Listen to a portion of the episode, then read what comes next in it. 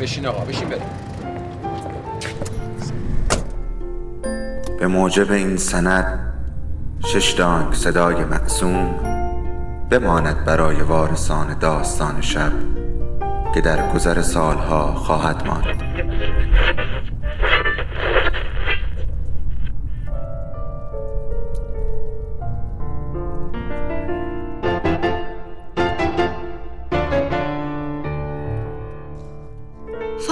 کنه کجا باشی و چی کار میکنی، اما از اون چی که بهش فکر میکنی به ما نزدیک تره.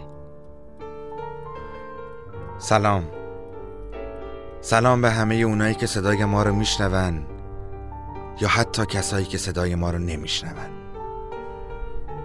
باران باش. هیچ کس به باران عادت نمی کند. هر وقت بیاید فقط خیس می‌شوی.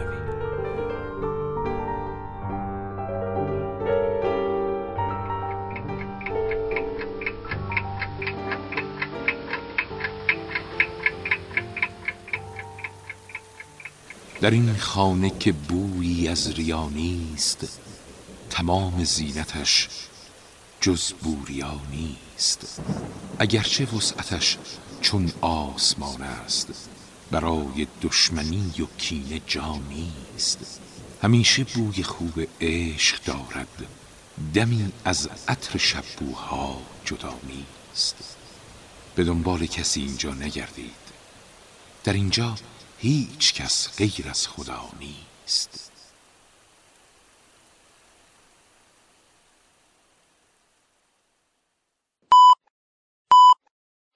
ناصر جان، میشه این متن رو برامون بخونی؟ باید سریع آپلودش کنی. نه نه، چیکارش کنم؟ آب چی؟ آپلود بابا، آپلود. هیچی، ولش کن. بشین پشت این فقط بخونش. دمت گرم. دمت جیز. بریم مرساد، بریم. بریم بریم. خب من آ... منو درست بندازا. ناصر جان، فقط صداست. فقط صدایه؟ آره. خب من آمادم. بریم. بریم آقا. میریم ضبط. یک، دو، سه.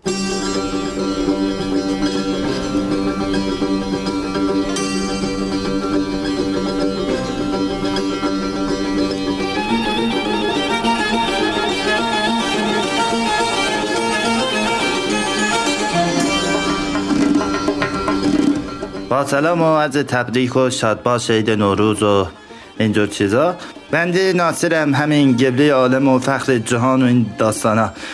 میخواستم بگم که هر شب شما میتونید رأس ساعت بیست و سه که دیگه یک ساعت بعدش میشه بیست و چهار و روز تمام میشه. این بچه ها، این برنوش و مرساد، کار آماده کردن این داستانای منو، البته بیشتر این داستانای کریم شک، ولی خب به هر حال دیگه اینا رو انتخاب کردن، یه سریاشو دارن براتون میخونن میسازن. شما میتونید اینا رو از سانت کلود سانت کلود آیجی آبجی آیجی ها داستان داستان شب این پسر که چیتگرانه، اون از اونجا میتونید خلاصه بشنوید دیگه. هستیم قربان من، برید. خدا نگهدار. کریم شک.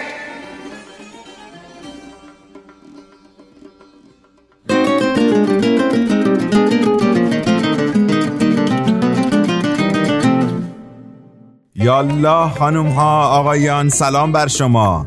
امروز پنجم فروردین ماه هزار و سیصد و نود و نه و شما شنونده هفتمین ویژه برنامه نوروزی داستان شب هستید. خوش آمدید.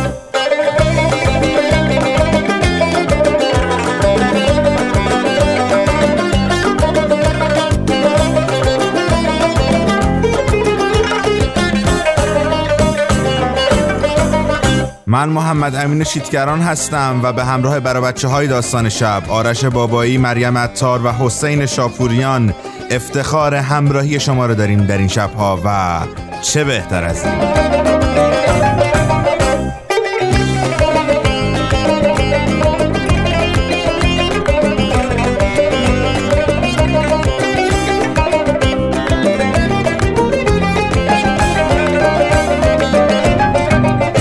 داستان شب رو میتونید از طریق کانال تلگرام، سانت کلود کاس باکس و تمام برنامه‌های پادکست خان بشنوید. در اینستاگرام و توییتر هم هستیم و منتظر نظرات شما.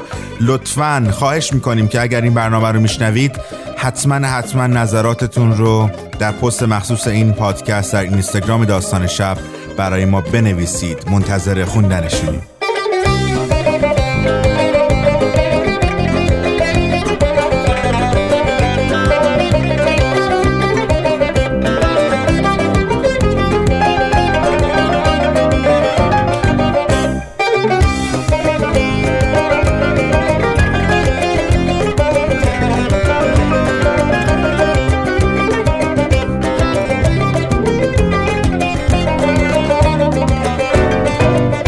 حالا ما گفتیم هرچی پیغام یا حرفی دارید که فکر میکنید من در برنامه میتونم بگم برای ما بفرستید، ولی خدایی چه پیغام های باحالی داریم میفرستین. مثلا آی چیتگران میشه فلانی رو برای من خواستگاری کنی، مثلا فلانی با من قهر کرده میشه بگی با من آشتی بکنه، زنم شیش ماه با من حرف نمیزنه میشه بگی با من حرف بزنه، مادرم شما رو خیلی دوست داره سه ماه با من قهره میشه بگی با من آشتی کنه. حالا خانم جاله باش آشتی کن لطفاً. تو رو خدا دوستان یکم به فکر باشید چه کاری دارید با من داستان شب میکنید. ولی خیلی ممنونیم که همچنان پیغام میفرستید و واقعا اگر فکر میکنید حرفی یا نکته‌ای هست که داستان شب میتونه در برنامهش اعلام بکنه و باعث یک خوشحالی جمعی بشه، دریغ نفرمایید که قرنطینه با ما شکره.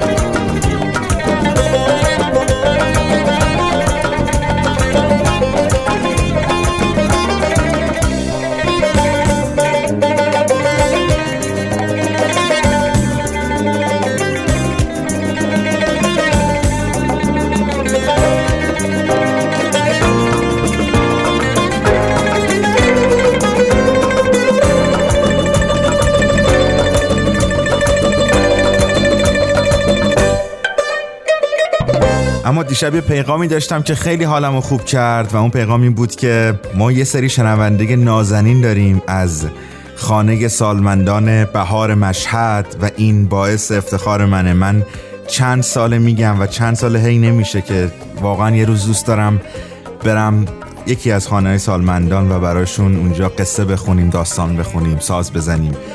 خیلی ما شما رو دوست داریم و خیلی باعث افتخاره که ما رو مهمون خودتون میدونید و به ما گوش میکنید و چه بهتر از این که بتونیم ذره ای حال شما رو در این تنهایی ها و در این شرایطی که در جامعه و کشور حاکمه حالتون رو خوب بکنیم. من قربون تک تک شما پدر بزرگا و مادر بزرگا برم، مخصوصا اون کسایی که الان از خانه سالمندان بهار مشهد به ما گوش میکنن. ما شما رو خیلی دوست داریم.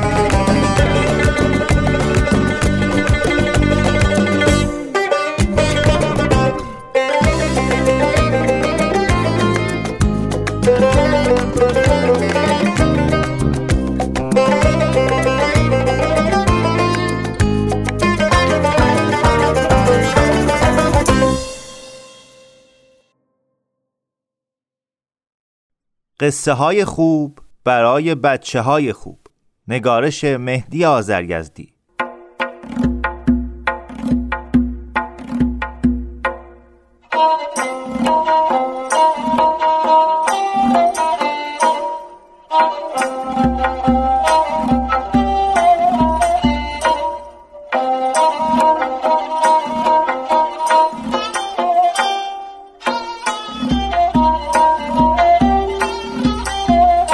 مریض خیالی. یک روزی بود و یک روزگاری.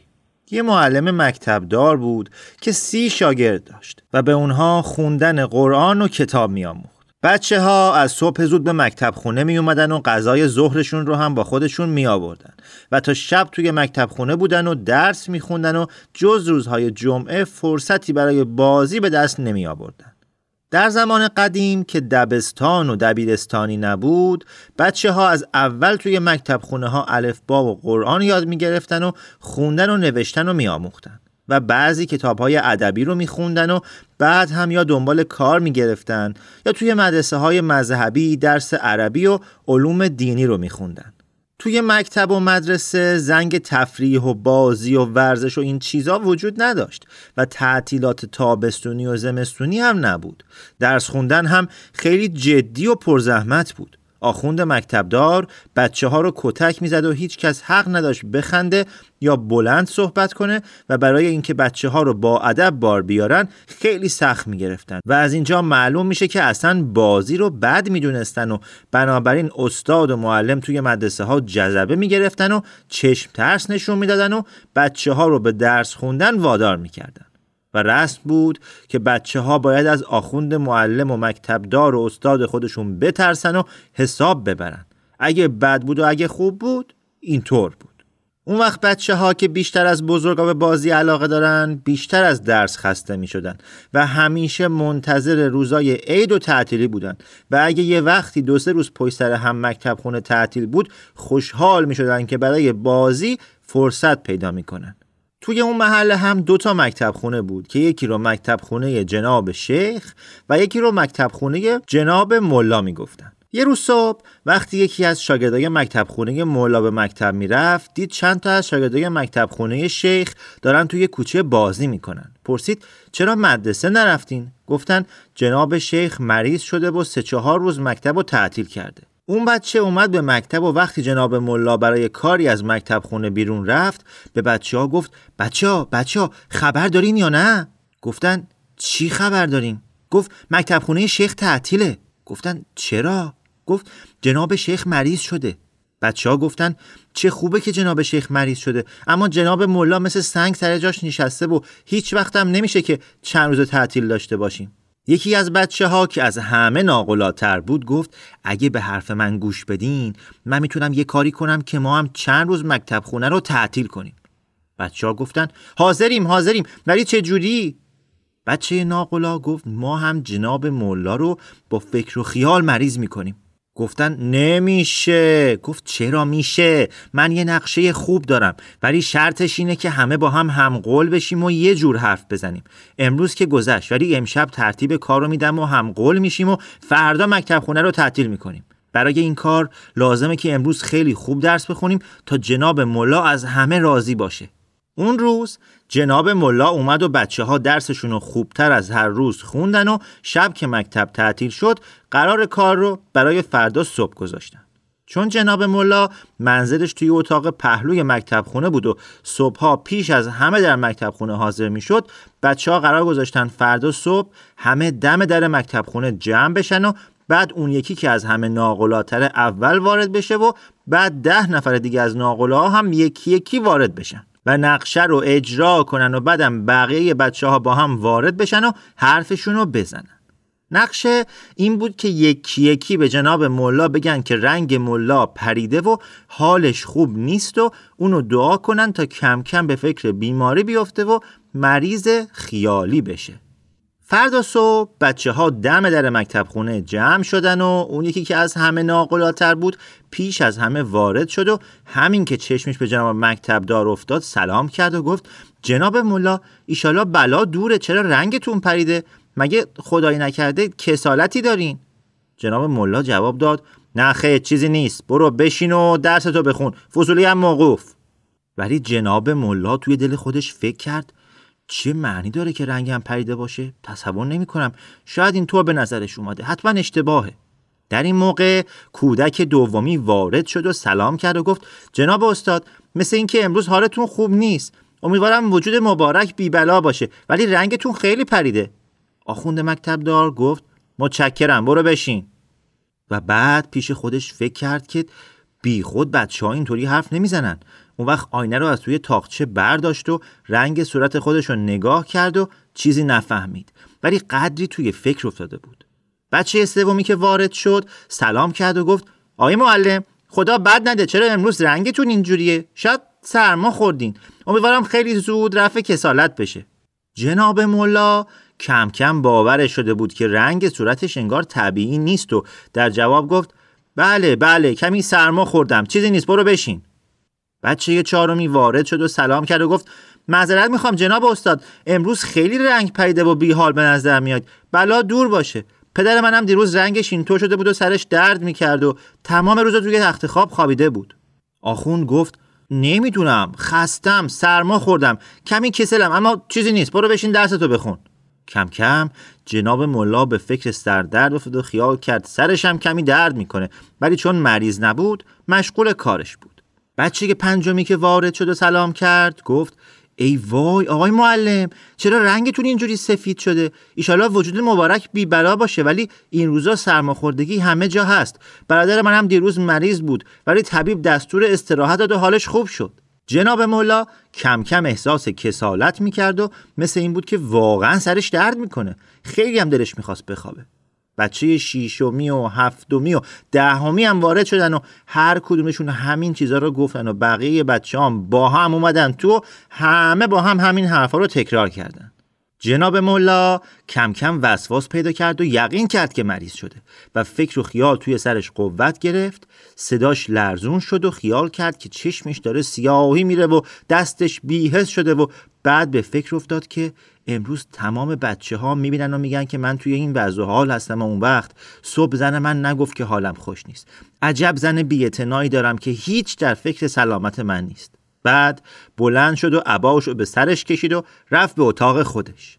اتاق جناب ملا همون پشت مکتب خونه بود. قدی زن خودش رو ملامت کرد و گفت میبینی که حال من اینطوره و به من نمیگی؟ بچه های مردم حالشون به دل من میسوزه و تو اصلا فکرشو هم نمی‌کنی. زن گفت من چیزی نفهمیدم، صبح حالت خوب بود، حالام خوبه. ملا گفت بسه بسه، عجب زن خودپسندی هستی که هیچ در فکر زندگی من نیستی. اصلا شما زنا عقلتون ناقصه و هیچ چیز درست نمیفهمید. بچه‌ها به این کوچیکی فهمیدن که من مریض هستم، تو نفهمیدی؟ حالا زود رخت خواب منو بنداز که میخوام بخوابم، از درد دارم میمیرم. و چون خیال بیماری و سردرد اونو گرفته بود آهسته آهسته ناله هم میکرد. ملا خوابید. بچه‌هام بلند شدن و دنبال آخوند به اتاقش رفتن. بچه ناغلام گفت حالا که اینطوره اگه اجازه میدین ما هم درسمون رو همینجا بخونیم. دور اتاق نشستن و هر یکی کتابش رو میخوندن. بعد دوتا از بچه‌ها به بچه ناغلا گفتن این که کار نشد، جناب مولا رو مریض کردیم و خودمون هنوز زندانی هستیم، تو گفتی مکتب خونه رو تعطیل میکنی. ناغلای زیرک گفت حالا باید کم کم صداها رو بلند کنیم و اشاره کردن و همه بچه‌ها شروع کردن به صدای بلندتر کتاب خوندن. اون وقت رئیس ناقلاها به طوری که جناب ملا بشنوه گفت بچه‌ها آهسته بخونین، اصلا چند ساعت ساکت باشین، چون این صداها برای جناب ملا ضرر داره. صدا برای سردرد بده و برای آدم مریض سر و صدا خوب نیست. جناب ملا این حرفو پسندید و گفت راست میگه، اصلا امروز که حال من اینجوریه شما بلندشین برید و تعطیل کنید تا ببینیم فردا چی میشه. بچه‌ها گفتن اطاعت میشه، امیدواریم رنجوری و بیماری از شما دور باشه و هر چه زودتر خدا به شما شفا بده. خداحافظی کردن و بیرون رفتن و از حیله‌ای که به کار برده بودن خوشحال بودن. وقتی که بچه‌ها به خونه رسیدن مادرها پرسیدن چرا به این زودی برگشتید؟ بچه‌ها گفتن جناب ملا مریضه و مکتب خونه رو تعطیل کرده. ولی چند تا از مادرها باور نکردن و ترسیدن که بچه‌هاشون از مدرسه فرار کرده باشن. بچه‌ها گفتن این که کاری نداره، برین اصلا احوال جناب مولا رو بپرسین. چند تا از مادرها که همسایه بودن همدیگر رو خبر کردن و برای احوال پرسی مولا و اطمینان خاطر خودشون به مکتب خونه رفتن و دیدن بله جناب مولا توی رخت خواب افتاده و از درد سر می ناله و آه و ناله می کنه. بعد از اینکه احوال پرسی کردن مادر بچه ناقلا گفت شوهر من طبیبه، الان خبرش میکنم بیاد دوا بده. همین که طبیب حاضر شد نبض بیمار رو گرفت و زبونش رو معاینه کرد و دید اثری از بیماری در جناب ملا نیست. ناچار پرسید جناب ملا چتون شده؟ ملا گفت سرم درد میکنه، بدنم بی‌حس شده، حالم خیلی بده، اگه میتونی یه کاری کن درد سرم خوب بشه، بقیهش چیزی نیست، میخوام تا حالم جا بیاد. طبیب هم چون غیب نمیدونه به حرف مریض گوش میده و وقتی مریض دروغ بگه طبیب هم گمراه میشه. ناچار طبیب هم نسخه‌ای نوشت و دوای دردسر رو تجویز کرد. رفتن و دوا گرفتن و آوردن، ولی چون جناب ملا واقعا مریض نبود خوردن دوا براش ضرر داشت و چون طبیب پرهیز از غذا رو سفارش کرده بود غذا هم نخورد و در نتیجه جناب ملا حسابی مریض شد و تا چند روز خوابید تا دوباره کم کم حالش به جا اومد. بعد از چند روز که بچه ها از بازی سیر شده بودن و مولا هم از بیکاری و بیماری خسته شده بود دوباره مکتب خونه رو باز کردن. ولی معروفه که حرف راست و از بچه ها باید شنید. بچه ها توی اون چند روز هر جا صحبت می شد برای نشون دادن هنرنمایی خودشون داستان مریضی جناب مولا رو به همبازی ها می گفتن و می گفتن که جناب مولا مریض نبود و ما مریضش کردیم. می پرسیدن چطور؟ می گفتن بله یه روز همقول شدیم، حسن اینطور گفت، حسین اونطور، رضا اینطور، جناب مولا با خیال مریض شد. کم کم بچه های دیگه داستان رو توی خونه به پدر مادرهای خودشون گفته بودن و داستان به گوش زن مولا رسیده بود و به مولا گفته بود و مولا فهمیده بود که اونو با تلقین و خیال فریبش دادن و بعد هم با دوای بیجا مریض شده. این بود که جناب مولا بعدها اگه بیمار هم میشد مکتب خونه رو تعطیل نمیکرد و برای خودش خلیفه تعیین میکرد و حیله بچه های ناقلا عاقبت به ضرر خودشون تموم شد. أهواك وين مر يوم من غير غيابك أنساك وش معنى المرة دي أسلاك الشوق يحرك الحنين وين القلب الليل يطول والنهار يعطي في قلب الشوق يحرك الحنين ومن القلب الليل يطول والنهار يعطي قلب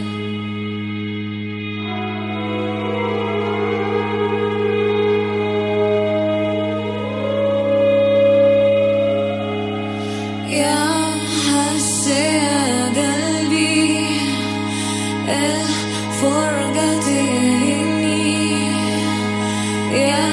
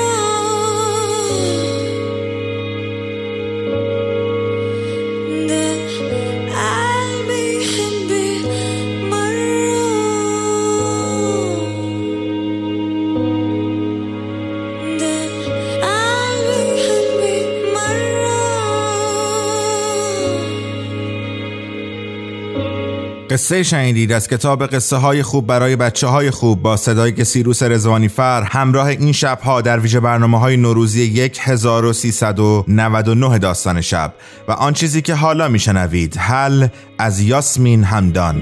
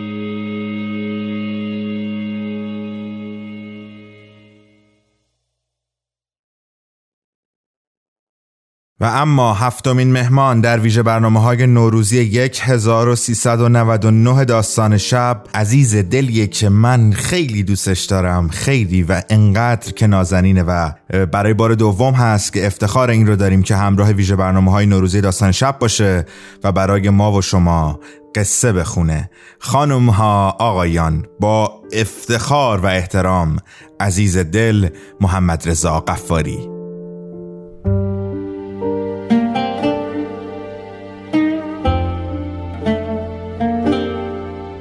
روزهای بد می آیند و می روند. این را تاریخ و ادبیات گواه داده است. داستان شب و روزتان بلند. من محمد رضا قفاری هستم. سال نو شما مبارک.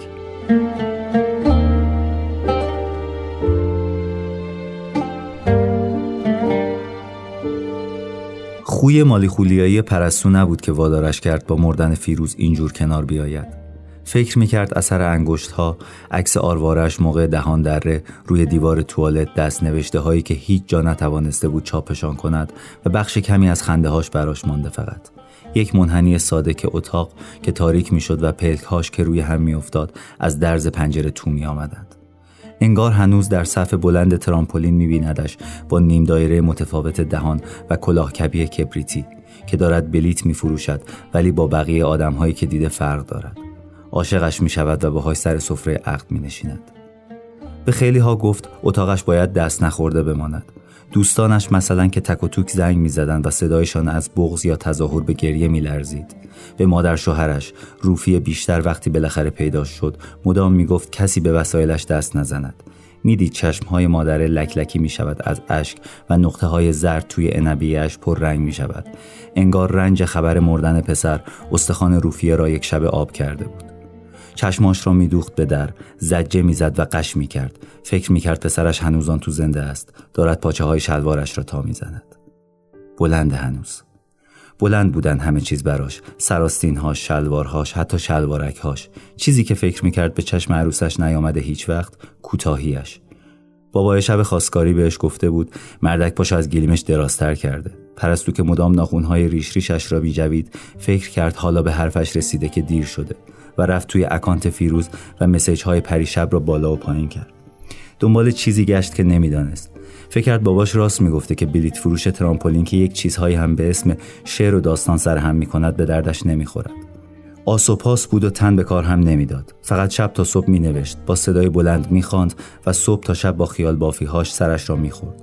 گفتن ندارد که هر چقدر که میشنید چقدر نوشته‌هاش قلابی و بیرنگ و لعاب است، پوست کلفتر میشد.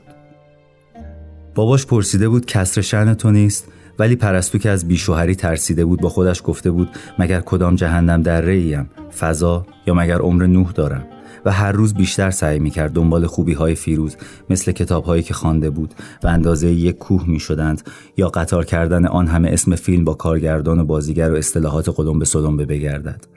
برگ آسی که باباش رو راضی کرده بود هم جایزه بردن فیلمنامه آبکی و قابل سرچ شدن اسمش توی گوگل بود. دست آخر به باباش هم مجبور شد همین را بگوید. بگوید اتاقش باید دست نخورده بماند، چون که ملحفه‌ای که شب روش خواب بوده، جورابی که سوراخش مثل چاه بود و عطر زنی که از درز تخت، جا کلیدی کمدی دیوار و پادری حمام تو رفته بود. بعد کلید را از روی در برداشت و انداخت توی سوراخ توالت فرنگی و صدای گریه روفیه قاطی شد با صدای سیفون که هوف می‌کشید و کلید را قورت داد. پرسیده بود پسر کوتولت مرده. میدونی از چی روفیه خانوم؟ روفیه که دلش برای پسرش اندازه سوراخ جاکلیدی شده بود، از فکر اینکه روحشان تو سرگردان است و لابد میسرد بیرون، میآید دنبال منحنی خندش، قلبش یخ میزد و هر بار که پرستو چشمهاش را ریز میکرد و زل میزد به جایی، مثلا به راهروی پهنی که اتاق خوابشان توش بود و جسد را دراز کرده بودند توش، منتظر میماند که دلش به رحم بیاید و بگوید کلید یدک کجاست. عوضش پرستو گفته بود از خوشی زیاد سنکوب کرده. و همان وقت که روفیه با بال روسریش دهانش را کیپ گرفته بود و در حالی که جیغ میزد قش کرده بود، یادش افتاده بود دوشنبه قبل مردنش چند بار پشت هم تکرار کرده بود دیشب خواب دیدم که، بعد حرفش رو نصفه گذاشته بود و یکی دیگه از تارهای بلند سبیلش را کنده و دوباره گفته بود چه خوابی دیده. همه بی سر و ته. مثلا خواب دماغ عملی دخترخاله روجا که داشته آب میرفته و قد نوک سوزن میشده، یا خرطوم کنده شده فیلی که پا در آورده بود و توی آسانسور بوده. میپرسیده تعبیرش چیه به نظرت پرستو، و پرستو ملچ ملچ کنان در حالی که مارمالاد گریپ فروت میخورده و نوک انگشتاش رو با لوندی زبون میزده دهانش را آورده بود نزدیک گوش شوهره و گفته بود خسته نشدی اینقدر خواب بی سر و ته دیدی عزیزم؟ پرستو با نگاه پریشان و جدی از پنجره داشت باباش را دید میزد که نمیتواند ماشینش را درست پارک کند. سیگاری روشن کرد و نشست روی صندلی تابوره نزدیک کانتر و توی استوری اینستاگرامش نوشت آدم‌ها را به لیاقتشان بسپار.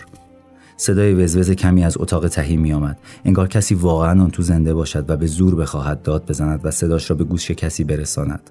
صدایی که تهش آوای او داشت.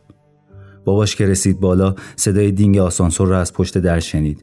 منتظر شد ته کفش‌هاش را بمالد روی کفشکن و کونه سیگار را انداخت توی لیوان نیمه پر چای دیشب. چای از همان وقت مانده بود و قهوه‌ای کدر شده بود. درست وقتی خبر را به باباش داده بود، گفته بود شوهرش مرده و بعد با صدای بدون خش یا دلسوزی اضافه کرده بود به آخرین شماره‌ای که زنگ زده زنه بوده. باباش آن ساعت نزدیک‌های سه سه و نیم صبح چنان توی خواب بود که بمب هم بیدارش نمی‌کرد. میدانست دخترش قرار بوده برود کیش. گفته بود یه سفر کاریه. ساک سفری کوچکی هم با وسواس جمع کرده بود. اما باباش هم گفته بود و پشت بندش با نفرت پرسیده بود میبینی؟ حتی نذاشته پام به کیش برسه. تنلش. باباش که از صدای ارمانند پرستو ترسیده بود فقط گفته بود الله اعلم. و پرستو خواهش کرده بود باباش خبر را به مادر شوهرش بگوید. این مزیت را داشت که زیاد انومه نمی‌کرد و صغرا و کبرا نمی‌چید. خانه روفیه فقط دو تا خیابان بالاتر از خانهشان و توی یک سرازیری بود که هر بار از نزدیکش رد میشد فکر میکرد چه سنگنمای بدرنگیه، آدم چندشش میشه. پس زود میرسید و لازم نبود دردم زنگ بزنند خبرش کنند. زنگ در را که زدند پرستو هنوز مسخ صدای خوش خاموش شدن خاکستر توی لیوان بود و لبخند محوی روی لبش بود. پرید پایین و گوشی را ول کرد همان بالا. باباه با دیدن ماتیک عنابی دخترش جا خورد. انگار حواسش از جایی خیلی دور برگشته بود. یک هو یادش آمد قبلا هم به فکرش رسیده نکند دخترش دارد دیوانه می شود. پرسید مادره رفت؟ پرستو سرفه کرد و پاکت قلمبه شده سیگار تجیبش را آورد بیرون. پایین نبود؟ باباش به عادت چانه‌اش را داد جلو و شانه‌اش تکان خورد. از وقتی خبر مردن دامادش را توی آن وضع و حال شنیده بود تیک عصبی چشمش سرایت کرده بود به شانه‌اش. حالا هر دو بی جهت می پریدند و چانه هم اضافه شده بود. گفت تا کی قراره همینجوری در قفل نگه داری؟ پرستو کلش توی یخچال بود و صدای باباش رو نشنید یا خودش رو زد به نشنیدن. دنبال چیزی میگشت که دلزرفش رو برطرف کند. باباش سیبیل قیتانیش رو با دو انگشت محکم خاراند و آمد پشت سرش ایستاد. چقدر گفتم این یارو به دردت نمیخوره؟ و سیب گاز زده‌ای که دخترش نشانه رفته بود سمتش دنبال کرد. سیب در اتاق خواب را نشان میداد. اونقدر اون تو میمونه تا همه بیان ببیننش. باباش عصبی بود و شانه‌اش را چند بار تکان داد. موبایلش را بالا آورد و توی مسیج از سیروس پرسید که راه افتاده یا نه و فکر کرد سیروس از روی عادت هنوز دارد کله‌اش را می‌خاراند و نیم قرن طول می‌کشد جواب بدهد نه یا آره. سر صبحی بهش زنگ زده بود که برگه فوت تنظیم می‌کنی یا همین یک کارم ازت بر نمیاد. توپ و تشرش کارساز شده بود یا رفاقت نیمبندشان که شنیده بود اگه مرده تو باشی چرا که نه، و اصلا به روی خودش نیاورده بود که چند سال از محل هم نمی‌گذارند. پرستو داشت نیمتنه روشنش را از خرد سیب‌های نامرئی می‌تکاند. حرص باباش در اومد و با صدای دندان قروچه‌ای گفت مرده بو می‌افته. فشار خونش بالا رفته بود و دختر از خر شیطان پایین بیا نبود. مثل وقتی که گفته بود زنش می‌شود رنگش پریده بود و دندانهاش را با سماجت روی هم فشار می‌داد. کم کم ماجرا همه جا میپیچید و خبردار می‌شدند که دامادش چه گندی زده و دخترش برای اینکه لجش را خالی کند در همان حال روز حبسش کرده تو اتاق خوابشان. لخت و اور. جوری که نشان از همخوابی نصف نیمه ای داشت. تازه ماتیک بنفشی که پایین تخت افتاده بود را هم برداشته، لوله‌اش را چرخانده و پرتش کرده بود جایی روی ناف مرده. باباش قبل از روشنی رسیده بود. یک راست رفته بود توی اتاق، لب‌هاش را جمع کرده بود و تلفن توی دستش را یه جور هیستریکی میکوبید کف دست دیگرش. از پرستو پرسیده بود مطمئنی با کسی بوده؟ پرستو با پوزه کفش جیر هجده سانتی شورت مردانه فسفوری را که هیچ وقت ندیده بود هل داده بود جلو و به چشمهای شوهرش که بیتکان و زل زده در حزی نیمه تمام مانده بود نگاه کرده بود. به باباش گفته بود خودت چی فکر میکنی؟ و لپاش رو جمع کرده بود جوری که چندشش شده باشد و با دستمال تا شده بینیش را گرفته بود. باباش خودش را ول کرد روی مبل که رنگ‌های تند عجق وجق داشت. موبایل را برداشته بود و بالا و پایینش می‌کرد. باید مطمئن می‌شد چیزی را توی توضیحات از قلم نینداخته. پرستو پرسید: آنقدرام که فکر می‌کردم سخت نیست. باباش از ابزار فروشی تیشه خریده بود و چند تا خردریز دیگر که سر فرصت بیفتد به جان در. قرار بود سیروس برگه فوت را مهر کند و آمبولانس خبر کند که نعش را ببرند. کیش را نمیدانست. گفته بود گوش به زنگ باشد، وقتی رسید مسیج میدهد. وسط روز بود و لازم نمیدید عینکش را به چشمش بزند تا مسیج ها را بهتر ببیند. و علاوه نور و اتاق اندازه بود و پرده های حال کنار بودند. پرسید: چی سخت نیست؟ دختره سنگ بدلی تراش خورده آویزان دور گردنش را گرفت به دهانش و گفت: بیوه شدن. باباش سخنران خوبی نبود و خیلی زود به تته پته میافتاد و حرفی که میزد ربطی به بیوه شدن تنها دخترش نداشت. هر آدم متوسطی یه روزی ازدواج میکنه. پرستو سیبش را کامل خورده بود و آشغالش توی مشتش بود. گفت: بابا جون، لطفاً زیاد خودتو درگیر این ماجرا نکن.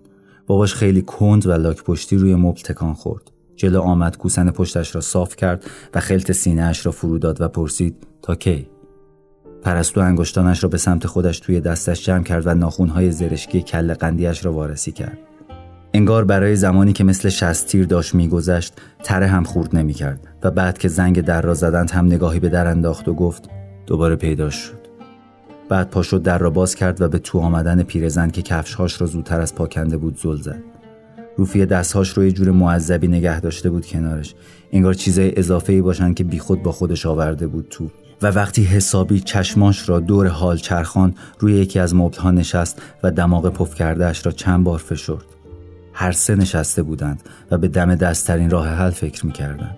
پرستو از زل زدن که خسته شد، چشمش آب افتاد و دستمال سه گوش را برد نزدیکشان و مادره که فکر کرد عروسش سر عقل آمده و دارد در غم شوهرش اشک می‌ریزد پرسید: میذاری بیان ببرنش؟ پرستو خندید بی خودی. فکر کرد ممکن بوده زنه چه شکلی باشد، یا مثلا به خاطر چی به فیروز پا داده و این سوال رو بلند پرسید و بعد انگشترش رو جور عصبی توی انگشت چرخاند و گفت: حتی یه دوستم نداشت که بتواند دو کلمه باهاش اختلاط کند. هفته هایشان همیشه یک نواخت بود.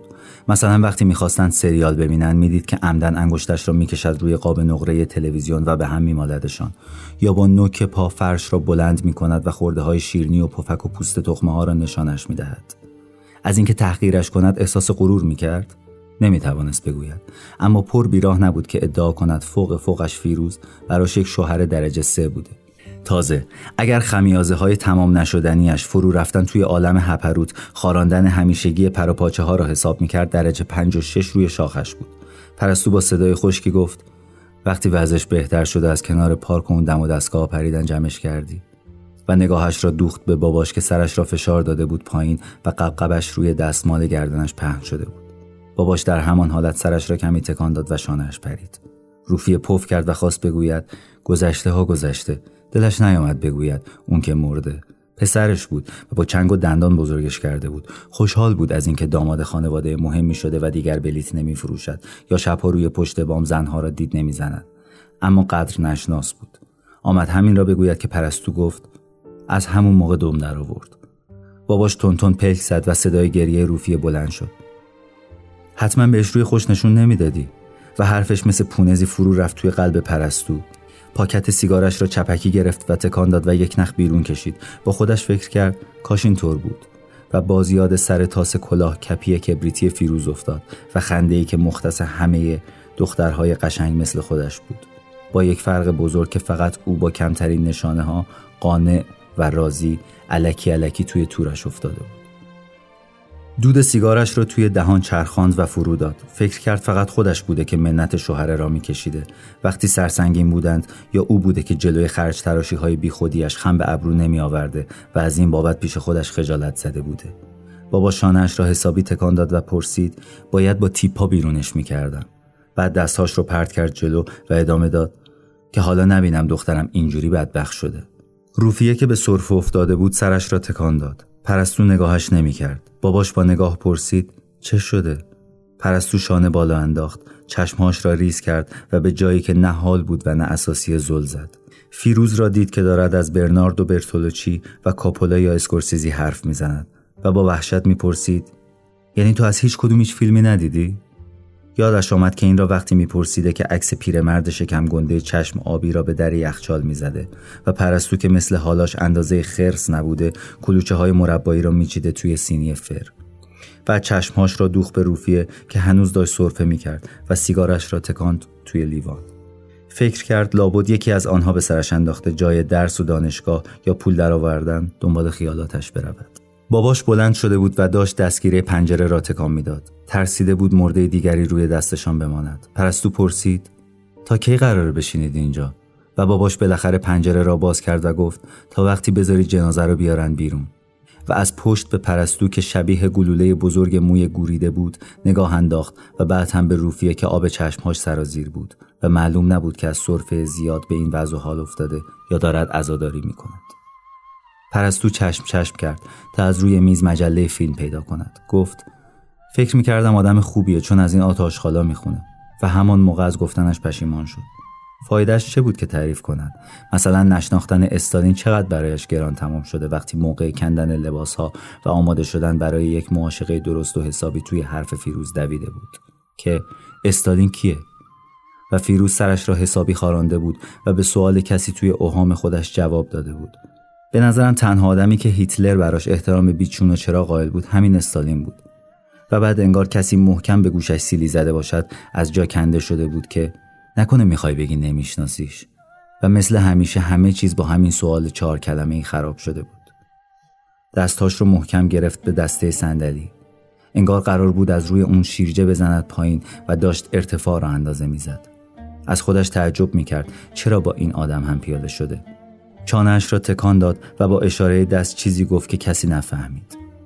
روفیه پرسید: فایدهش چیه که اون تو نگهش داری؟ و مثل فنر توی خودش جمع شد. باباش رفته بود نزدیکتر و قصد داشت به پیرزن دلداری بدهد و دنبال جمله میگشت، اما همینطوری سرش را انداخته بود پایین و نمیتوانست سر حرف را باز کند. پرستو که دید شانه‌اش دارد میپرد جیغ زد: همیشه کار غلط کردم، این دفعه درست‌ترین کار را انجام میدم. گریهش گرفته بود و نمیتوانست ناراحتیش را نشان ندهد. فکر کرد این همه آدم مگه قرار است همه کتاب‌های دنیا را خوانده باشند؟ و این فکر توی دهانش صدایی نامفهوم و خفه شد و کلمه کلمه بیرون ریخت. چشمهایش میچرخید و به عکس پیرمرد روی یخچال زل زد و همان موقع کمپرسور یخچال روشن شد و پشتبندش موبایل باباش تک زنگ خورد. باباش برای اینکه دختر صد راهش نشود نخواست بلافاصله قضیه آمدن سیروس را بگوید. این یکی از راهکارهاش برای تربیت تنها بچه‌اش بود که سر صبر بهش بفهماند چی توی سرش است. موبایل را چک کرد و رفت دکمه آیفون را زد. توی مسیج گفت: نگفتم مسیج نده؟ و توی مسیج بعدی شماره طبقه را نوشت. سیروس که آمد تو پرسید: فرقش چیه؟ شبیه چهل ساله ها لباس پوشیده بود و زیر پلیور یقه هفت ارغوانیش کروات گلگلی زده بود، یه جوری که انگار اول چلچلیش باشد یا برای مخزنی آمده باشد. روزگار یا خرشانسیش باعث شده بود تاسش خیلی خوب بنشیند و کفر باباها رو همین درآورد. پرستو فین فین کرد و به نظرش سیروس تنها لکه شاد جمع سه نفرهشان در آن صبح نکبتبار آمد. باباش با تشر پرسید: فرق چی با چی؟ سیروس خنده‌اش را جمع کرد. فرق مسیج با تک سنگ. و به صورت پر از چاله و چوله دوست قدیمی‌اش زل زد که از عصبانیت سرخ شده بود. بعد به روفیه که حق حق می‌کرد نگاه انداخت و دست آخر به پرستو که نوک دماغش قرمز بود و شبیه دونات خوشمزه به نظر می‌رسید و براش یادآور بوی قدیمی و دور وانیل بود فکر کرد.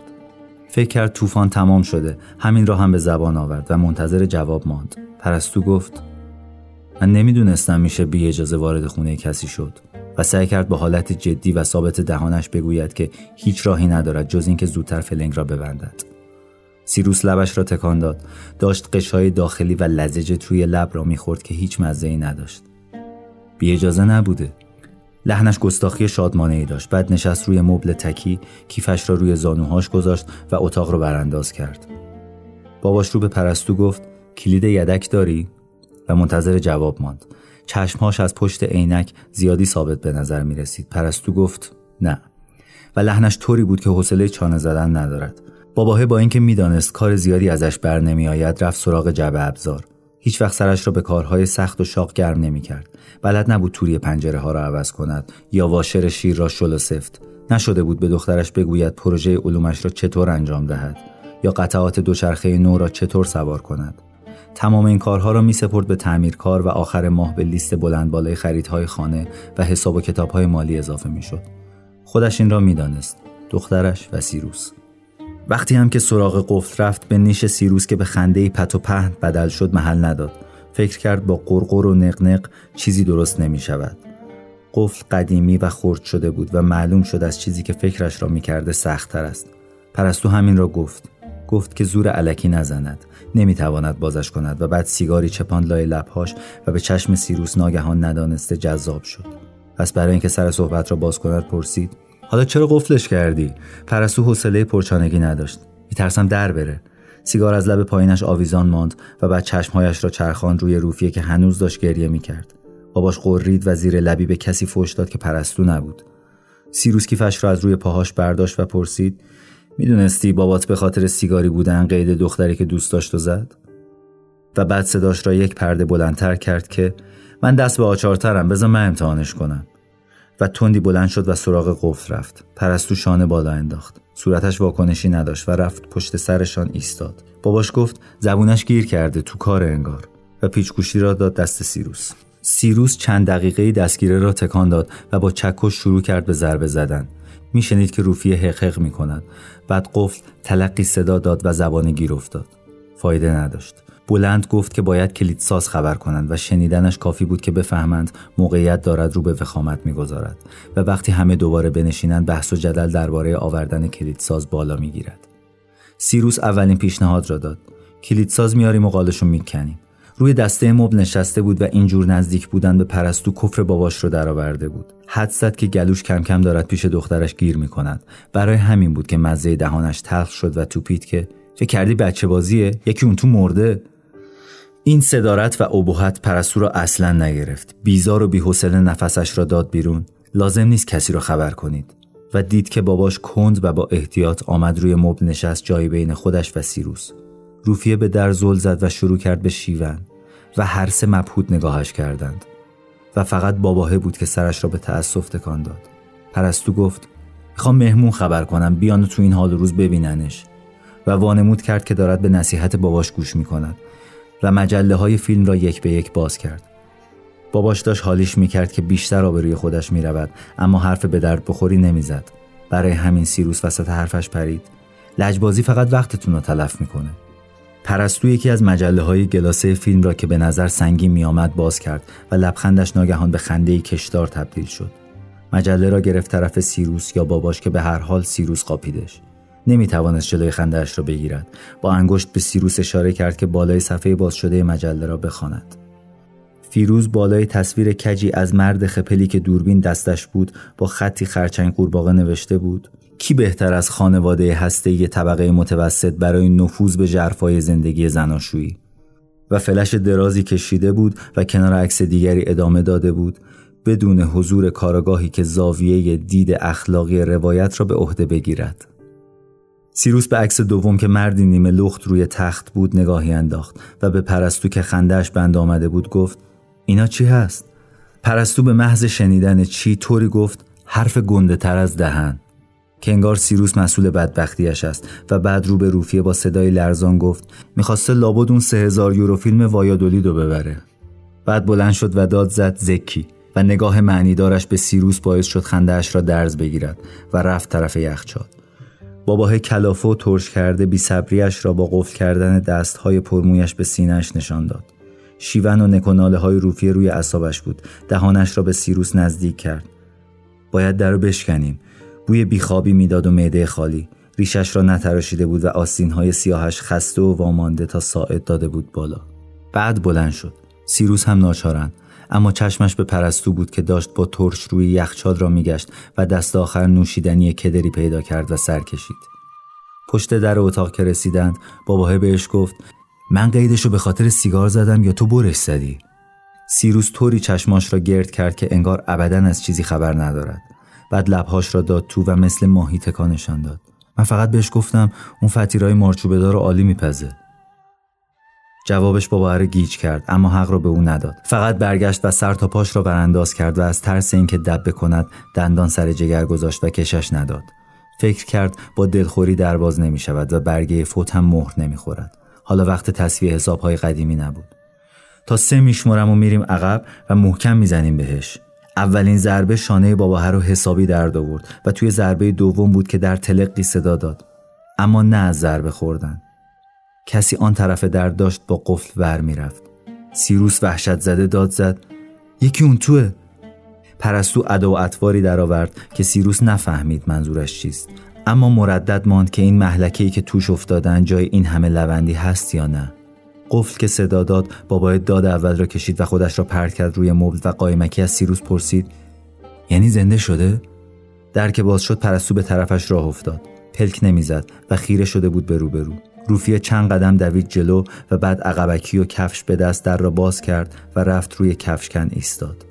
صدای به هم خوردن دندانهایش خیلی واضح به گوششان نمی رسید، اما همه فهمیده بودند رنگ به رخ ندارد و حالاست که پس بیفتد. فیروز با حالتی متحیر، لخت، طوری که انگار راست راسکی از آن دنیا برگشته باشد گفت: بالاخره ساختمش. و اصلا به روی خودش نیاورد که چه دروغ و دونگی سوار کرده. طوری حرف میزد آدم باورش بشود که به ذهنش هم نمی رسیده ممکن بوده کسی پس بیفتد. به پرستو نگاه کرد که کم مانده بود توی صورتش تف بیاندازد و گفت: یه فیلم ساختم بدون دخالت هیچ کس. باباه دندان قروچه می کرد. هیچ بعید نبود که دلش بخواهد خانه را آتش بزند، له و لورده‌اش کند یا گذشته‌اش را بکوبد توی سرش. سیروس سکسکه کرد، یک بار بلند و بعد به باباه و پرستو، به در باز، عکس پیرمرد روی یخچال و مجله‌های فیلم زل زد. آمد بپرسد با چی فیلم ساختی که دید صندلی تابوره را کشاند وسط، ردیف هالوژن‌های وسط هال را نشانه گرفت و دوربین‌هایی که کار گذاشته بود نشانشان داد. تو این وضعیت ناجوری که بودید همه چیز ارزش امتحانو داشت. بعد زیر لب تکرار کرد بدون حضور کاراگاهی که زاویه و دید اخلاقی روایت را به عهده بگیرد و دوباره رفت توی اتاق و در را پشت سرش قفل کرد. بلندی یه دو زلفونت مرا کش آخجان نازنی گل من آخجان نازنی گل من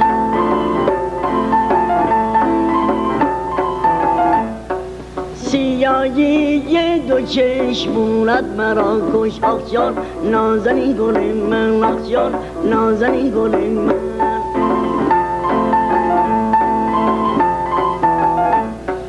همین وعده دهی امروز و فردا آخ جان نازنین گل من آخ جان نازنین گل من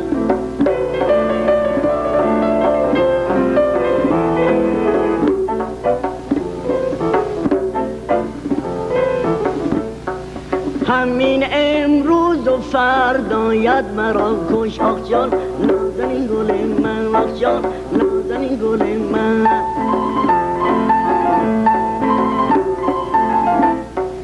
من از روز ازل دیوانه بودم آخ جان نازنین گل من آخ جان نازنین گل من مرا دیوانه تر کردی تو کردی آخ جان نازنین گل من آخ جان نازنین گل من. قصه شنیدید با صدای هفتمین مهمان ما در ویژه برنامه‌های نوروزی هزار و سیصد و نود و نه داستان شب، محمد رضا قفاری.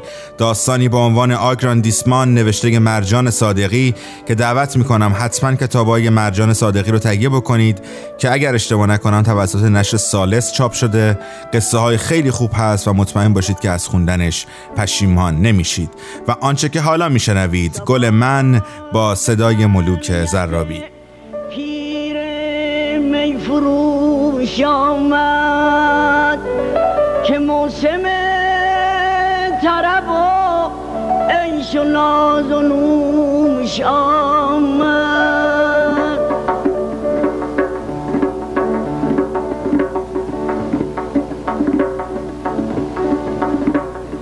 هوا مسیح نفس گشت باد نافه گشا درخت سب شد و مرد در خروش آمد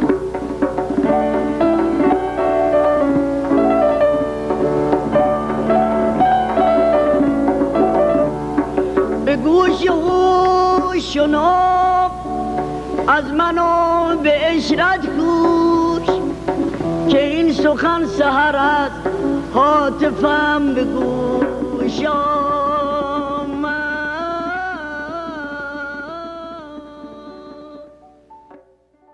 المنت لله که در میکده باز است، المنت لله که در میکده باز است، زان رو که مرا بردر او روی نیاز است، حقیقت نمجاز است در میکده باز است، همه ششم مناز است.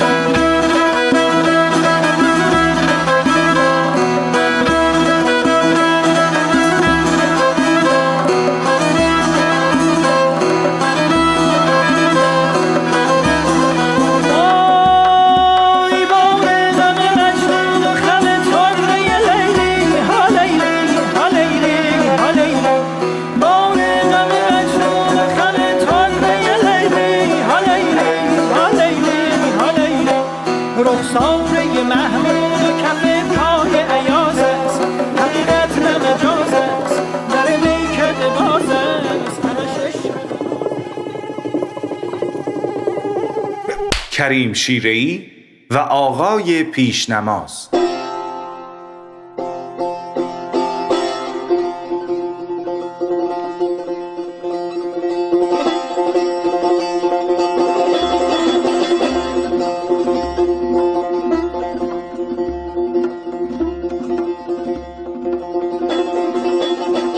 کریم شیره‌ای آدم مؤمنی بود.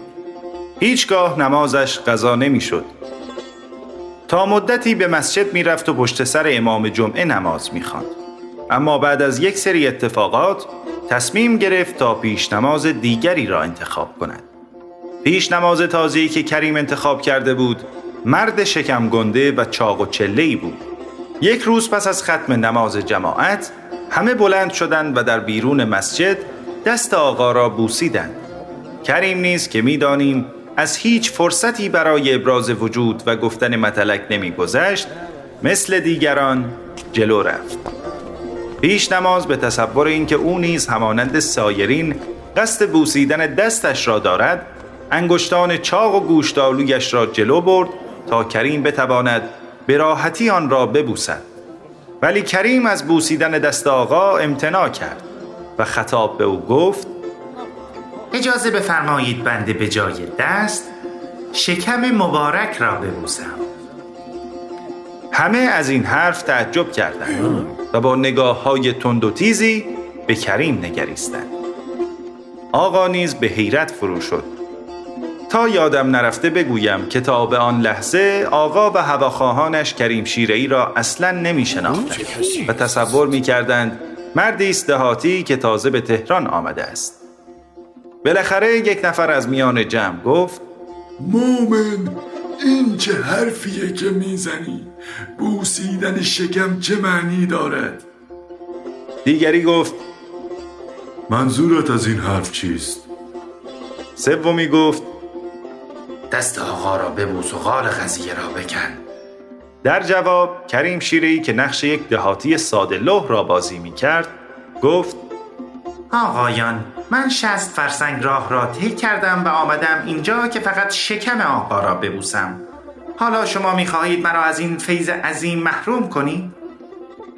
پیش نماز که در دل به سادگی این مرد غریب می‌خندید، ابروها را در هم کشید و گفت: بوسیدن شکم دیگر چه سیغه‌ای است؟ نه، این کار گناه دارد. من اجازه نمی‌دهم.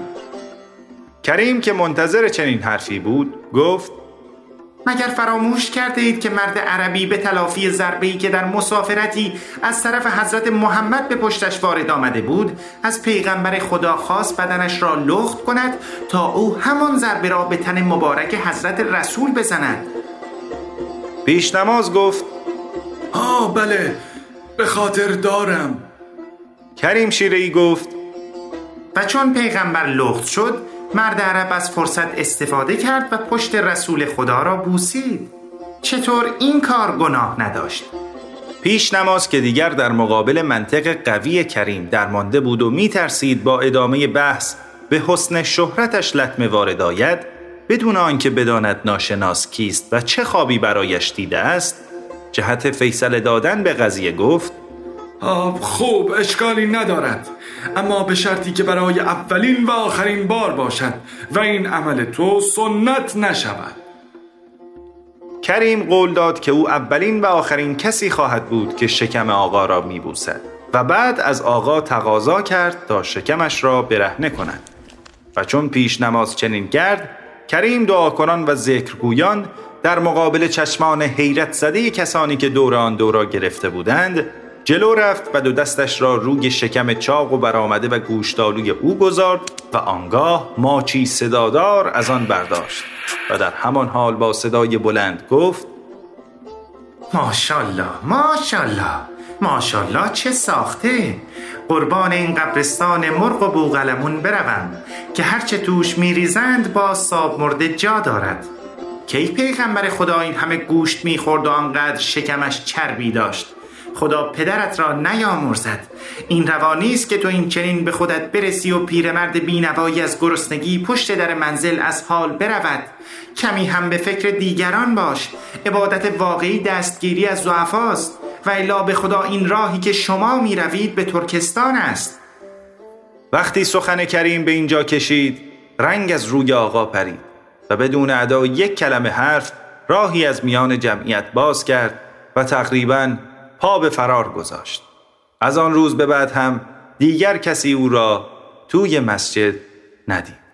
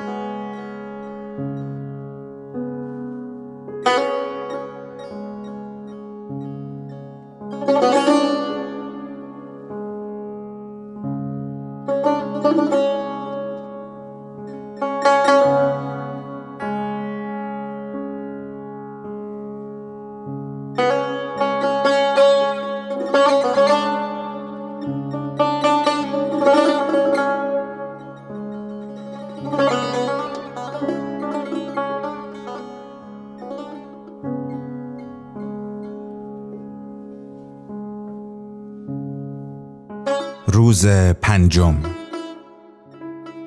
دلم می‌خواهد برایت از بهار بنویسم، از بهار آمده، از هوای لعنتی فروردین و تهران خلوت، از باران شب‌هایش و سکوت دلانگیز صبح روزهای تعطیل. دلم می‌خواهد برایت بنویسم، بخند، بنویسم ما به زودی به آغوش هم بر می‌گردیم. دوباره دست هایت را در دست می گیرم و تمام شهر را پیاده گز می کنیم. من برایت از روزهای شیرین نیامده می گویم و تو می خندی. اصلا تو فقط بخند، بگذار این آمدنها، امیدها، انتظارها برایم خلاصه شود در چشمهای روشن تو. بگذار دنیا روی مدار خنده های تو بچرخد، روی مدار روشن چشمهایت. بگذار یادم برود بنویسم، اما یادم برود بنویسم، شاید، هرگز. بگذار این کلمات همینجا کنار گلدان شمدانی گوشه ایوان آرام بگیرند و با هر خنده تو امید جوان زدن در وجودشان جان بگیرد. میدانی آدم وقتی زیاد به دریا فکر میکند دستهایش بوی دریا میگیرد، مثل من که دستهایم بوی آغوشت را میدهد. دلم میخواهد از نو برایت بنویسم. بهار آمده و دنیا دارد روی مدار خنده های تو میخندد.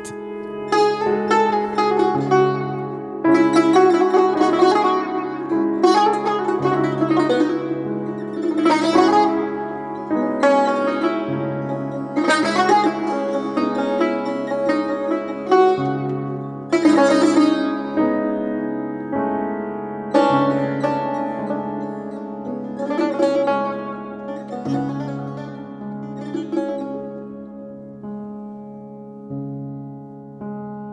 متنی برای شما خواندم از سیمین کشاورز که هر شب نوشته های ایشون رو برای شما میخوانم و مهمان این کلمات هستید. قبلتر از آن قصه کریم شیره‌ای در دربار ناصرالدین شاه رو شنیدید، کاری از برنوش پورغفار و مرساد گنجاورد.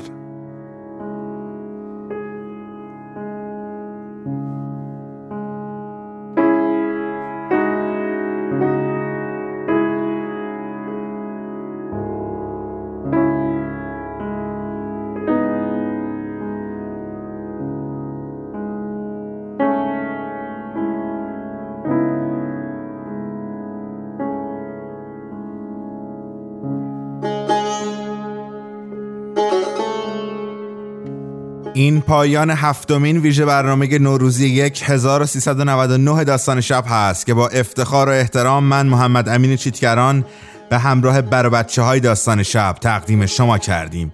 داستان شب رو میتونید از طریق کانال تلگرام سانت کلود کاس باکس و تمام برنامه‌های پادگیر و پادکست خان بشنوید و بزرگترین لطف رو به ما میکنید که اگر ما رو به بقیه معرفی بکنید. در اینستاگرام و توییتر هم هستیم و میتونید نظرات خودتون رو به ما برسونید و باور کنید که خیلی برای ما مهمه که نظر شما رو بدونیم. حالا خوب، بد، قشنگ، زیبا، زشت، هرچی برای ما بنویسین لطفاً نظراتتون رو که برای ما خیلی خیلی خیلی مهمه. همچنان هم اگر فکر میکنید موضوعی هست که ما میتونیم در پادکست اون مطرح بکنیم، برای ما پیغام خصوصی بفرستید در حالا دایرکت اینستاگرام.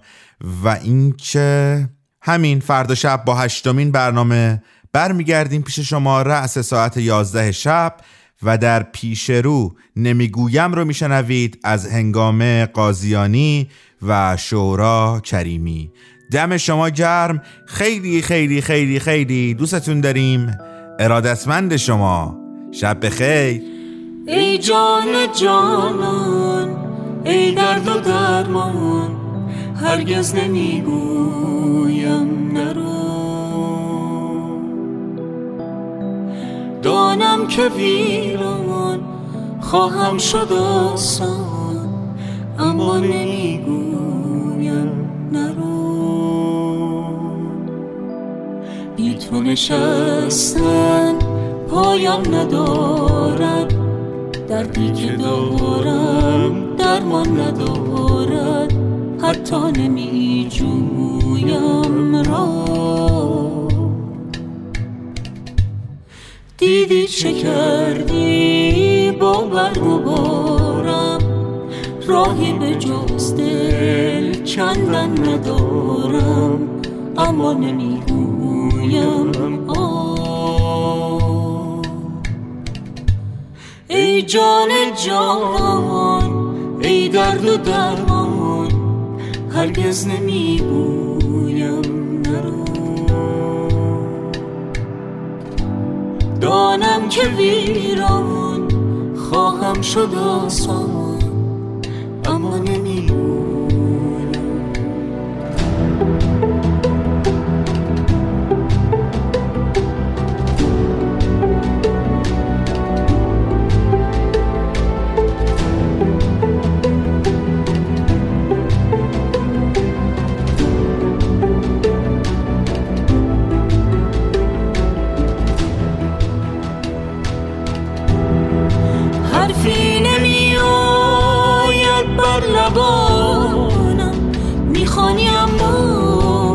از دیدگانم شوریده ی تو جانان جانم،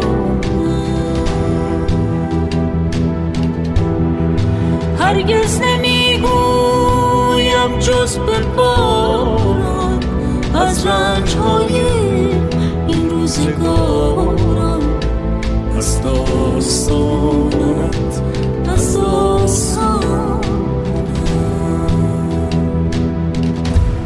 ای جان جانان، ای درد و درمان، هرگز نمیگویم نرو. دانم که ویران خواهم شد آسان، اما نمیگویم نرو. ای جان جانان، ای درد و درمان هرگز نمیگویم نرو، دونم که ویران خواهم شد آسان اما نمیگویم.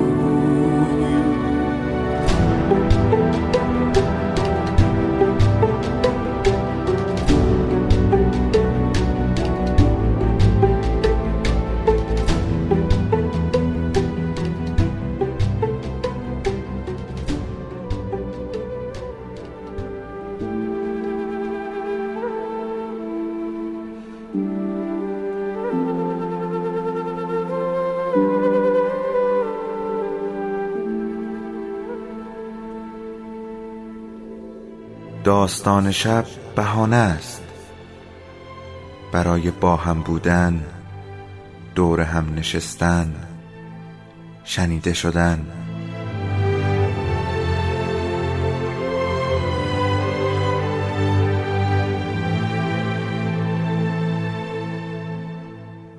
صدای افسانه ها رو میشنویم.